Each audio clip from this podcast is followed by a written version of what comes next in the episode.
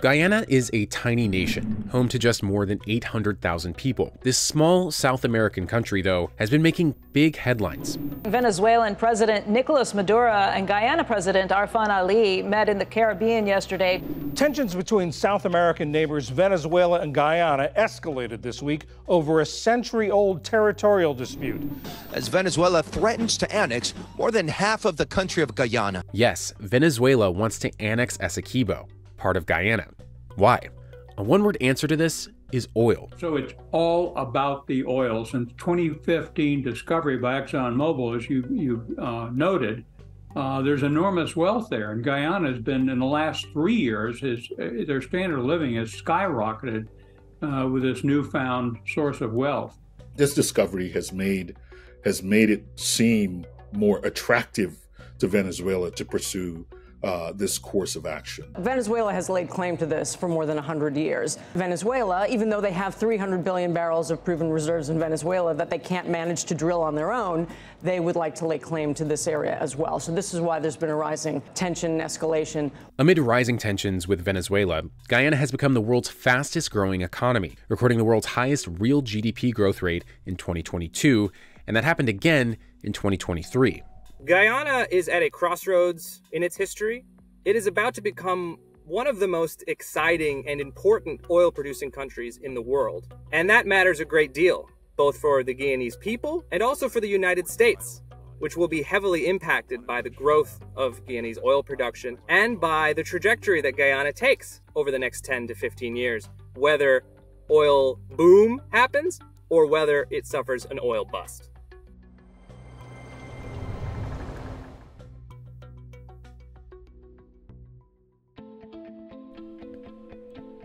Everything changed for Guyana, a country the size of Idaho, in 2015. ExxonMobil says it has made a significant oil discovery off the coast of Guyana. Guyana joined the ranks of the world's oil producers for the first time on Friday as U.S. oil company ExxonMobil said it began producing crude off the coast of the South American country.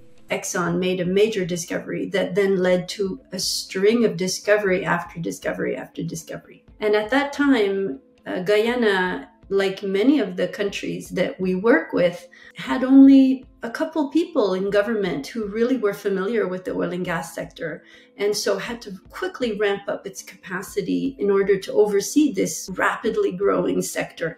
They started drilling in 2019, they started producing in 2019. So production has gone from basically zero to almost, uh, well, it'll be 600,000 barrels a day of oil by the end of next year. And that production is going to double to almost 1.2 million barrels by the end of 2027. So the growth trajectory has been tremendous.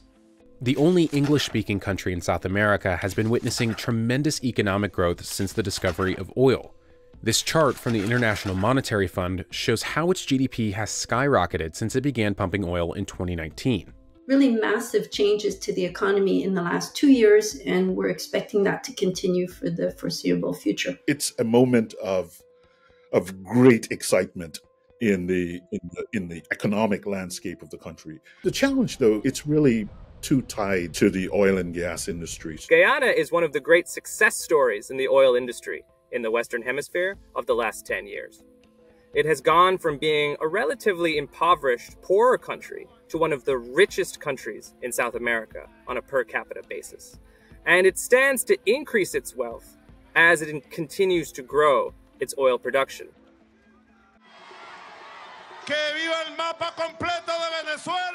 This is the map of Guyana, and this region is called Essequibo, which makes up two thirds of the total land. Venezuela claims this region as part of its territory, even after the dispute was resolved by an international tribunal all the way back in 1899. Ever since the oil discovery in Guyana in 2015, Nicolas Maduro led Venezuela has been very vocal about annexing this region. The escalation raised eyebrows when Venezuela held a referendum in December to seek approval to take over the area.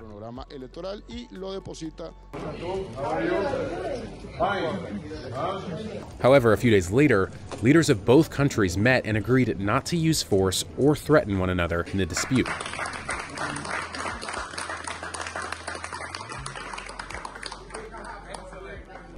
We are a peace abiding country and people. We have no other ambition than to pursue the peaceful coexistence with Venezuela and every country in this region. Venezuela doesn't truly have sources of support in its ambitions to take over that territory of, of Guyana, whereas Guyana has seems international public law on its side, as well as uh, the United States. We absolutely stand by our unwavering support for Guyana's sovereignty. I'm not sure Guyana is standing on its own, to tell you the truth. I think, you know, there are a lot of, we've all seen what happens when nation sovereignties are challenged and uh, unilateral actions taken. I think the world and outside community have grown pretty sensitive to that. So my expectation is there's more support, more broad, more broad support in the international community to make sure that the right processes are followed to resolve this dispute. Critics also argue that Maduro is playing the Guyana card to win the country's 2024 presidential election. They say Maduro may be trying to distract voters from his country's dire economic situation. Once the wealthiest nation in South America thanks to its oil industry, Venezuela's economy has collapsed since Maduro took power in 2013. So this has, has two purposes for Venezuela. One, uh, for a government which is providing a relatively poor quality of life to its own citizens, it gives them an opportunity to rally around the flag and say, oh, there's more to be had across the border. It allows President Maduro to activate the sort of electoral machinery that he will need for elections in 2024. It gives him a bit of a dry run on mobilizing his constituencies. It also gives him a, you know, a way to uh, to position himself for the presidential election in 2024 by saying, "I'm the one who fights for Venezuela." But it is a very thin legal claim, and I think it's going to be an enormous strategic mistake by Maduro because Venezuela is trying to reconnect to the international community, regain legitimacy, and remain free from sanctions. And there is no better way to organize the entire international community against you than to impermissibly transgress a border with your peaceful neighbor. I wouldn't believe anything Nicolas Maduro said yesterday. He's proven to be a very uh, untrustworthy negotiating partner, particularly with the United States. Back in October, the U.S. came to a deal with Venezuela saying, okay, if you promise to have free and fair elections, we will, in advance of that, we will ease sanctions, and that's what allowed Chevron to get a license, at least for six months, to go back in there and start resuming work.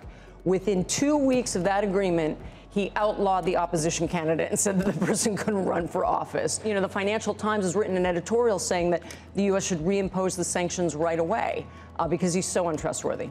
We have the international world on our side. There'd be very few countries who would approve of what President Maduro and Venezuela have been suggesting and indicating and doing in the last six months or so.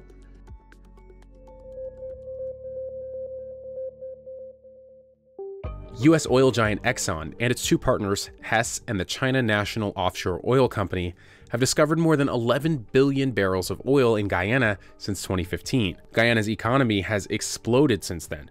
Critics argue that ExxonMobil is reaping the most benefits from this oil bonanza.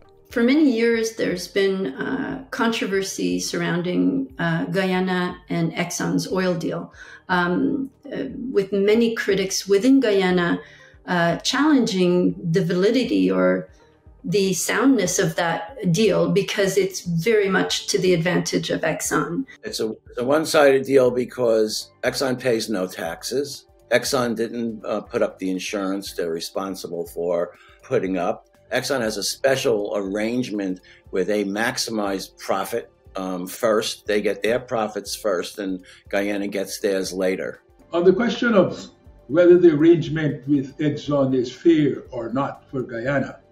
Uh, I was with it from the very beginning, and maybe that's way I think it was a fair, or I think it is a fair arrangement. It is a production sharing arrangement.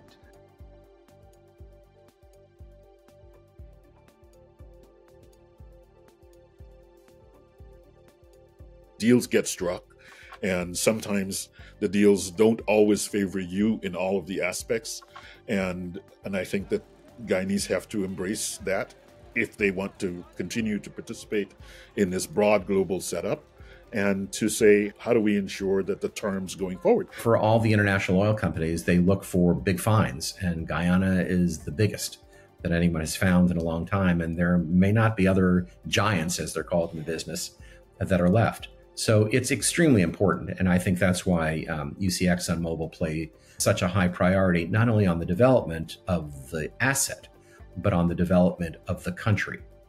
Because, you know, for international oil companies, these are 30 year projects. They're going to be there for a long time. And so if the country doesn't succeed, neither do they. Guyana is very close to the United States. It's close to the Gulf of Mexico, where the United States has a enormous array of refinery and oil and gas uh, refining infrastructure. So a lot of Guyana's oil will go to the United States and potentially could be consumed by the American market. So the United States is in a pretty strong position to benefit from the exploration and expansion of Guyana's oil, both in terms of corporate infrastructure and also in terms of the American economy.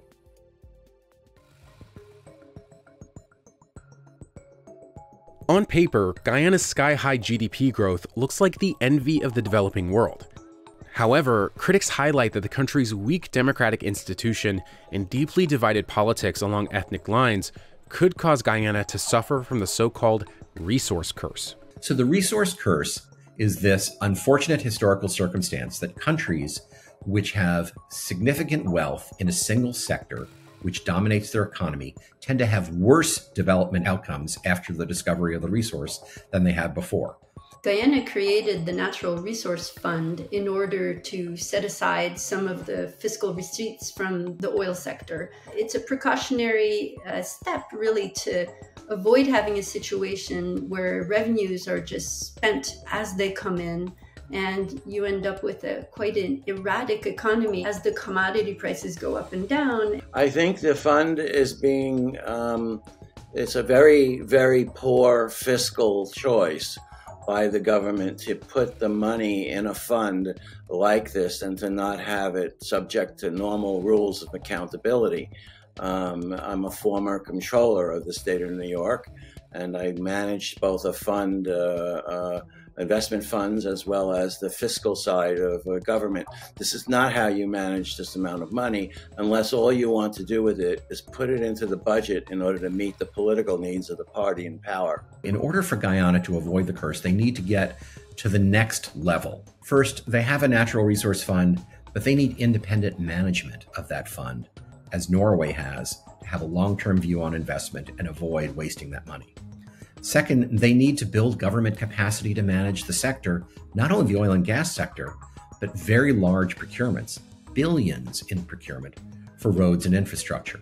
And governments don't think it's politically popular to do that, but without that government capacity, accounting, inspectors general, budget supervision, they're going to have a hard time managing that money well. Third, they need to make capital available to Guyanese.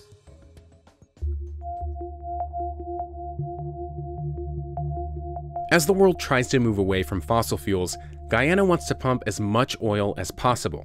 The country's enthusiasm for oil production became most evident when officials said they were not interested in joining OPEC, the cartel of oil heavyweights like Saudi Arabia and the United Arab Emirates. For a country like Guyana, um, it's probably not in its interest to join OPEC because it wants to produce as much as it can, as quickly as it can, and that's not the game in OPEC. In, in OPEC, uh, it's all about curtailing production to manage the market. So I think a country like Guyana, which is a bit on the margins, it would be more in, in, its interest to be a bit of a free rider and benefit from OPEC's management of the market without itself having to cut back its production. I think Guyana is essentially uh, wanting to produce as much oil as possible and to capture as much money as possible today. And uh, and I think she's well within her rights to do that. And uh, you know, so I would you know state it in a very nice way by saying she wants to maintain her autonomy. Fossil fuels will no longer be will no longer be commercial, at least. Uh, that by that time we will be able to have a good life without oil, without the income that comes now from oil. I think we've been working our way through those things, and I think we're making good experiences that are good for the world at large. Guyana is one of the few countries in the world which has the opportunity to go from least developed to highly developed in a rapid period of time. And that's because of this major discovery that they've had in oil. By 2035, Guyana might be the fourth largest oil producer in the world. And so they have an opportunity to do what very few countries have ever done before, you know, which is to spend this money wisely and to provide equitable and prosperous development.